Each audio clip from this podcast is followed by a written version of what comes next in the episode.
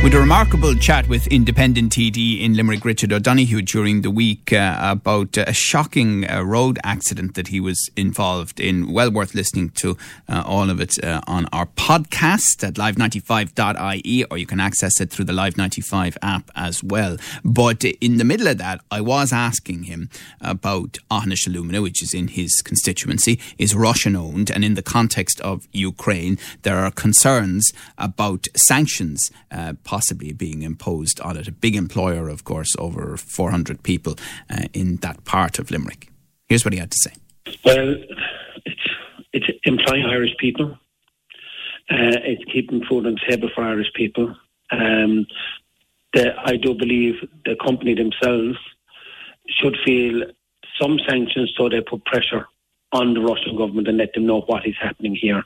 And if it's across the board, we have to make sure that all employers, uh, business owners from Russia, put the pressure back on Putin and let him know that this has to stop. So, just to be clear, then, so what you would call for in terms of Aughinish are limited sanctions. Limited sanctions to let him know that, give them guidelines to say that if they don't make their concerns known to Putin, that then there, there should be further sanctions, but they need to back the Irish and the Ukrainians and everyone to say that Putin is doing wrong. And, and this is despite the fact that you are a TD for the constituency in question. Yeah, yes, and and, and do uh, appreciate what what the company is doing for the employees in this country, but we at the point they need to tell Russia it's wrong, and that's what I want them to do is tell Russia it's wrong. What they're doing is wrong, and they need to back the Irish and back the rest of the, the world and tell Putin that what he's doing is wrong. That is independent TD for uh, Limerick, Richard O'Donoghue, talking to us earlier in the week. And we've learned since uh, Live 95 News that last weekend uh, the entrance to the plant suffered some vandalism. Uh, the exact details of uh, that uh, were not absolutely clear on, but uh, the Gardaí locally are investigating uh, that. Now, independent councillor, member of Limerick City and County Council, Emmett O'Brien, is on the line and uh, he represents that area of uh, Limerick. Good morning to you, Emmett. Good morning, Joe, and good morning to your listeners. And before we set off, wish uh, Richard the very best, a speedy recovery from his unfortunate accident. I hope he's okay. He's a good friend of mine. Right. But you're not happy. Why? I'm not happy because, um, for a whole host of reasons, I'm not happy. First of all, because Russia has invaded Ukraine, which is a democratic country. Um, you know, our democratic brothers and sisters have been repressed by a, a brutal dictator. But I'm also not happy because I think um, there's there's a lot of emotion in the air, which is understandable. We're watching, uh, you know, uh, tower blocks being shelled every night and children crying, and it's very upsetting. Um, but we're very much standing on the on a precipice of potentially a very devastating war. And uh, we had a county council meeting yesterday, and I exercised huge caution with my colleagues uh, for the simple for a whole host of reasons. Historically, uh, the Archduke Franz Ferdinand was shot by a lone assassin in Sarajevo in June of 1914, which in the space of three months led to over 20 million people dying in the next four years. So we're, we're dealing with a power, a, a brutal dictator who has suppressed countries, you know, throughout the world and is engaged in Syria, Georgia, Dagestan. Uh, not a particularly nice uh, individual. Um, but this is a man with a, a track history of levelling cities, levelling countries. Uh, and this could extend into Poland, could extend into the Baltic states, where I have a lot of friends. And I also have a lot of friends in the American military who are very concerned about what's happening. But as a country, and as Irish people on the western periphery of Europe, you know, we're not really in a position to dictate a whole pile to anybody. We have a long history of military, non interventionist neutrality. And I uh, urged my colleagues to support me yesterday. I was supported by Councillor Kevin Sheahan, who's only down the road from us there in Askeaton, that we adhere to our military neutrality. And if we are to give any assistance, it be only in the form of medical supplies and food to the Ukrainians. But more closer to home, and Richard is very right in this, there was over a thousand people employed in Aughinish Alumina. Now, I don't know if Felix Deripaska is a friend or isn't a friend of Putin, and I kind of don't really care, being frank with you, because over 450 people are directly employed uh, in Aughinish, and 600 or more indirectly employed. It is the lifebone of the rural constituency, uh, the rural hinterland where I live. It has educated families, put roofs over people's heads, put bread on the table, and, and bought farms and sustained the local community. And, you know, the slightest element of shock uh, could set a train of events that could lead to a lot of job losses in Aughinish and a devastation to our rural economy. When, may I Joe, we're already in a very unstable time with inflation running at 12%, fuel prices going through the roof. Now, it's all very well and fine for, you know, politicians in Dublin like Cathal Berry and, you know, people who are vector signalling in the Dáil to talk about Ukraine and to, uh, you know, her, give out about Russia. And we understand the motivation in that. But unless we're willing to pay five euro for a loaf of bread and three euro for a litre of petrol and diesel, you know, we, we can't do very little. The vast proportion of our coal, our oil, and our flour comes from Russia. And, you know, we, we have to be cautious at the approach we take. A, sh- a ship bound for Aughinish, either loading or unloading, did a U turn in the Shannon Estuary yesterday. Now, that caused shockwaves in the local community, I can tell you. Um, and it's a very, very uncertain time we need cool, okay. calm you, you did, no, no, there's a, there's a fair bit in all of that. Uh, we're talking to independent councillor Emmett O'Brien. Tell me more about the ship and the U-turn. Well, I read it in the Irish Examiner yesterday, much to my shock. Um, I think it was coming from St. Petersburg through, obviously, the, the, the, North Sea and to Ireland, to the Shannon Estuary. And it was reported in the Irish Examiner that it did a U turn before unloading its cargo in Aughinish. Now, uh, we don't know what was in it we don't know what the purpose of it was, other than obviously to take alumina or to bring alumina of whatever the nature was.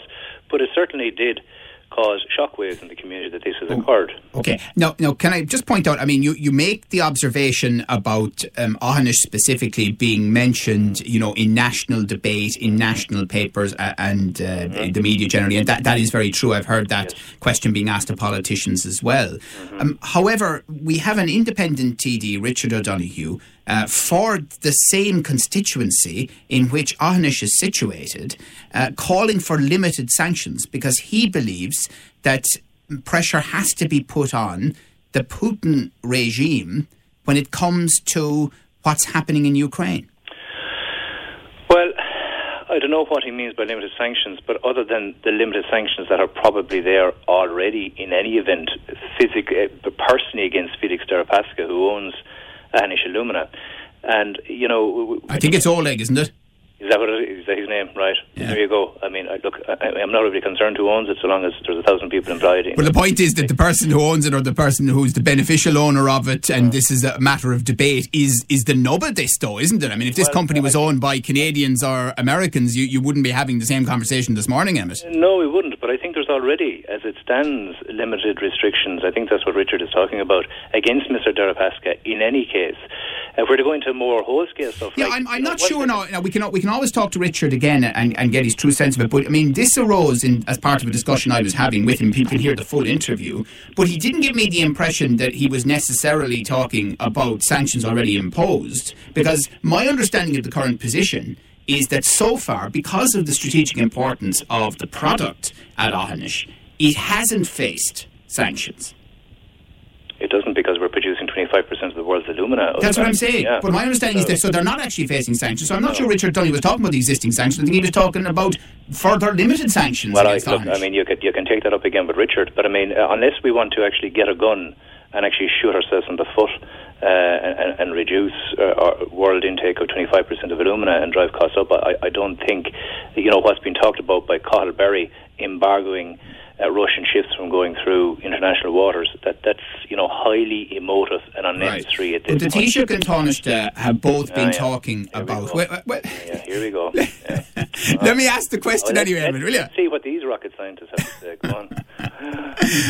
the Taoiseach and Taoiseach are both saying that because of what is happening in Ukraine, um, we're all going to have to suffer some pain. Of course we are. For sure, we're suffering pain as it stands you know, like I'm not going to lecture about the rural economy and about people in Limerick City who are paying through the nose of fuel as it stands. We're paying one euro ninety for petrol. It's going to probably go to two euro fifty. I wasn't joking when I said that the, the price of bread is probably going to triple and increase. There are talks. Uh, government are talking about food shortages because the vast proportion of our grain comes from Russia. Now we have alternative supplies we can bring from Canada and the United States. But yes, th- this this is a deadly serious position that we're in.